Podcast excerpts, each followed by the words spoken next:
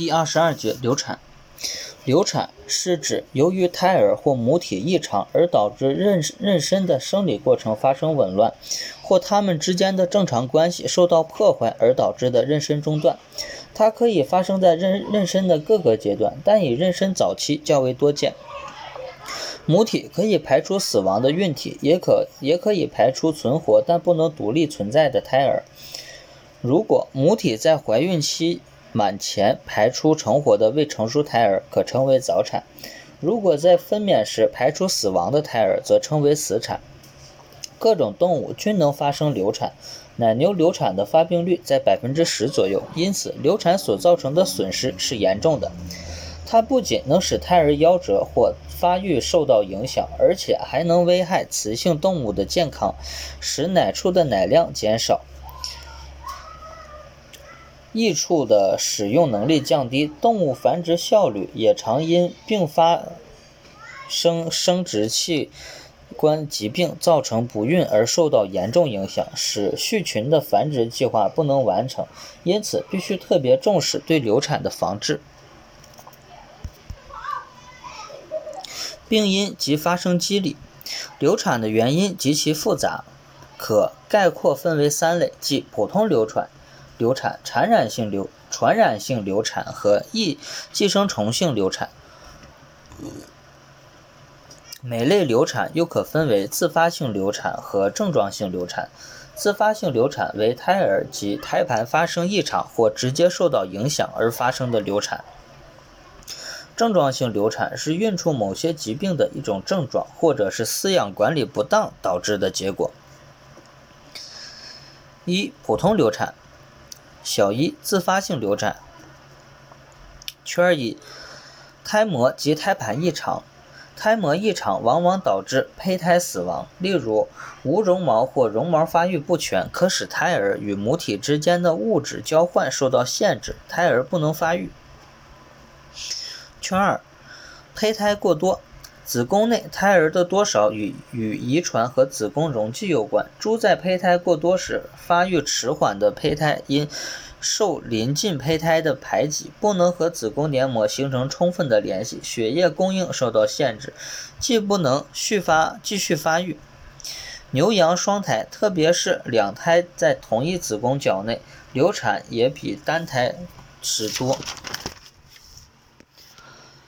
圈三，胚胎发育停滞，常见于妊娠早期，囊胚不能发生复殖，或复殖后不久死亡，可能是卵子或精子有缺陷、染色体异常，或由于配送过迟、卵子老化而产生的异异倍体，也可能是由于近亲繁殖，受精卵的活力降低。括号二，症状性流产，圈一。生殖器官疾病，雌性动物生殖器官疾病所造成的症状性流产较多。例如，患局限性慢慢性子宫内膜炎时，有的交配可以受孕，但在妊娠期间，如果炎症发展，则胚则胎胎盘受到侵害，胎儿死亡。患阴道脱出及阴道炎时，炎症可以破坏子宫颈粘液粘液塞。侵入子宫引起胎膜炎，危害胎儿。此外，先天性子宫发育不全、子宫粘连等也能妨碍胎儿的发育。妊娠至一定阶段即不能继续下去，胎水过多、胎膜水肿等偶尔也可能引起流产。妊娠期激素失调也会导致胚胎死亡及流产，其中直接有关的是孕酮、雌激素和前列腺素。激素作用紊乱，子宫环境就不能适应胚胎发育的需要，而发生早期胚胎死亡。非传染性传身疾病，例如马疝痛及牛羊的瘤胃鼓气等，也可能因反射性的引起子宫收缩或起地打卧，引起流产。牛顽固性前前位迟缓及真胃阻塞也能导致流产。马、驴患妊娠毒血症，有时也会发生流产。此外，能引起体温升高、呼吸困难、高度贫血的疾病都有可能发生流产。圈二，饲养性流产。饲料数量严重不足和矿物质缺乏均可引起流产，如缺硒地区动物除表现缺硒症状外，有时也会发生散发性流产。此外，采食霜冻草、露水草、冰冻饲料、饮冷水，尤其是出汗、空腹及清晨饮饮冷水或吃血，均可反射性的引起子宫收缩而将胎盘排出。圈三：中毒性流产，常见的有采食发霉和腐败饲料。饲喂大量饼渣、饲喂含有亚硝酸盐、农药或有毒植物的饲料，均可使孕畜中毒而流产。另外，镉中毒、铅中毒及细菌毒素也也可引起流产。圈四：损伤性及管理性流产，主要由于管理及使用不当，使子宫和胎儿受到直接或间接的机械性损伤。或孕处剧烈的运动及遭受各种应急因素的危害，引起子宫反射性收缩而发生散散发性流产。圈五：医疗错误性流产，全身麻痹、大量放血、手术、服用过量泻剂、驱虫剂、利尿剂、注射某些可以引起子宫收缩的药物、误给大量堕胎药。和孕处禁用的药物以及注射疫苗等均有可能引起流产。二、传染性流产，由传染传染病所引起的流产，常见的有布氏杆菌病、钩端螺旋体病、马腹伤寒、马鼻肺炎、马病毒性动脉炎、牛传染性鼻气管炎、牛病毒性腹泻、支原体病、李氏杆菌、弯杆菌病、猪瘟、猪乙型脑炎、细小病。等，它们可能侵害胎盘及胎儿，引起自发性流产，也可能作为一种症状而发生症状性流产。三、寄生虫性流产，由于寄生虫病所引起的流产，常见有马腺异滴滴虫病、弓形虫病、心孢子虫病、梨形虫病、无浆体病、犬猫雪巴尔通体等。临床表现，流产的临床表现主要是母体在妊娠期将胎儿排出体外，表现为以下几种情况：一、隐性流产，属胚胎早期死亡，发生在妊娠初期，临床上无明显的外部表现，胚胎死亡后液液化被母体吸收，或在发情时随尿排出。二、排出不足月的活胎儿，这类流产的预兆及过程与正常分娩相似，胎儿是活的，但未是足月即产出，所以也称为早产。产出前的预兆不像正常分娩那样明显，往往仅在排出胎儿前的两到三天，乳腺突然膨大，阴唇稍微肿胀，乳头内。可挤出清亮液体，牛阴门内有清亮粘液排出。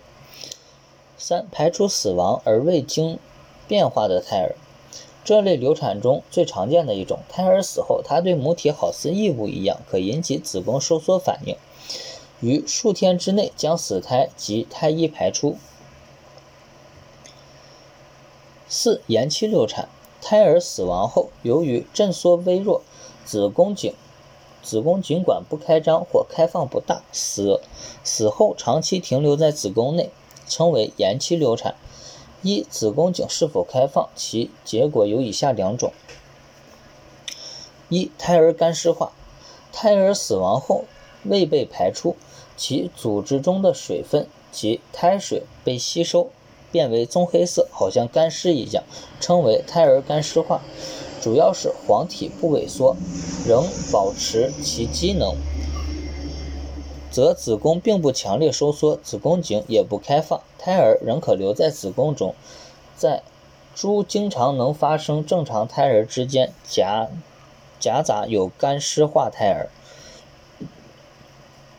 这可能是由于各个胎儿的生活能力不同，发育慢的胎儿尿绒毛膜。和子宫黏膜接触的面积受到临近发育快的胎儿的限制，胎盘发育不够，得不到足够的营养，中途停止发育，变成干尸。发育快的胎儿则继续生长至足月出生。二、胎儿亲融，妊娠中断后，死亡胎儿的软组织分解，变为液体流出，而骨骨骨而骨骼则留在子宫内，成为胎儿亲荣。主要是黄体萎缩，子宫颈管开放，微生物及沿阴道侵入子宫及胎儿。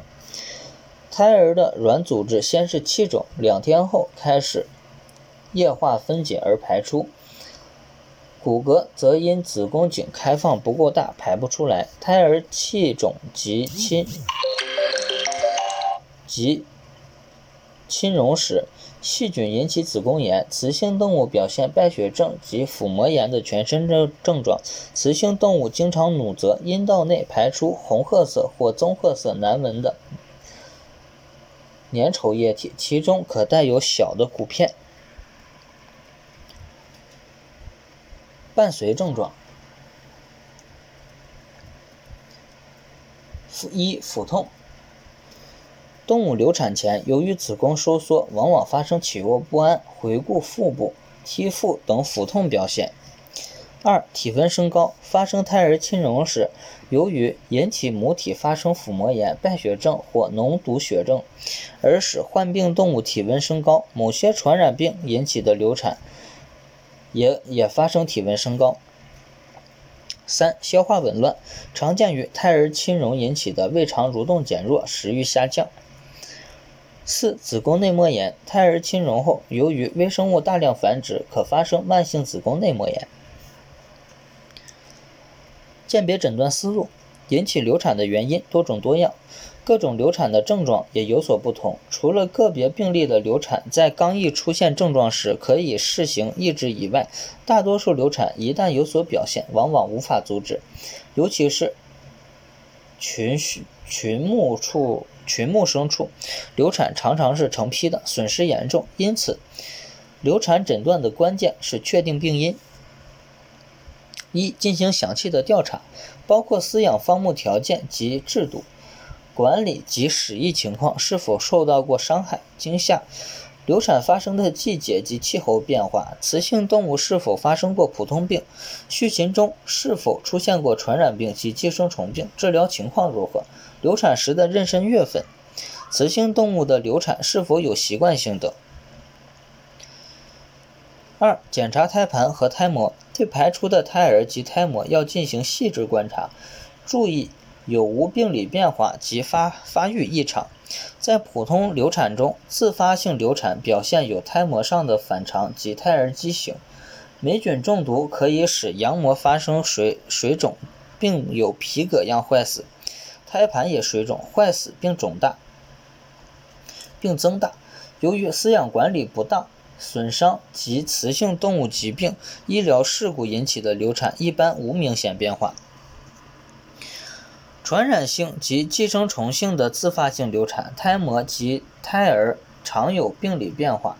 例如，牛因布氏杆菌病引起流产的胎膜及胎盘上常有棕黄色黏脓性分泌物，胎盘坏死、出血；羊膜水肿并并有皮革样的坏。坏死区，胎儿水肿，胸腹腔内有淡红色的浆液等。马沙门氏菌病流产胎儿也有同样变化，羊膜上有水肿、出血及坏死区。发生上述流产后，常生下常发生胎衣不下。三、实验室检查对群发性流产，应通过实验室检查发生病因，怀疑为。传染病和寄生虫病引起的流产，应将胎儿、胎胎膜及以及子宫或阴道分泌物送实验室检查。有条件的，应对雌性动物进行血清学检查。怀疑中毒性疾病或营养代谢性疾病引起的流产，应检查饲料、饮水及机体组织中相应成分的含量。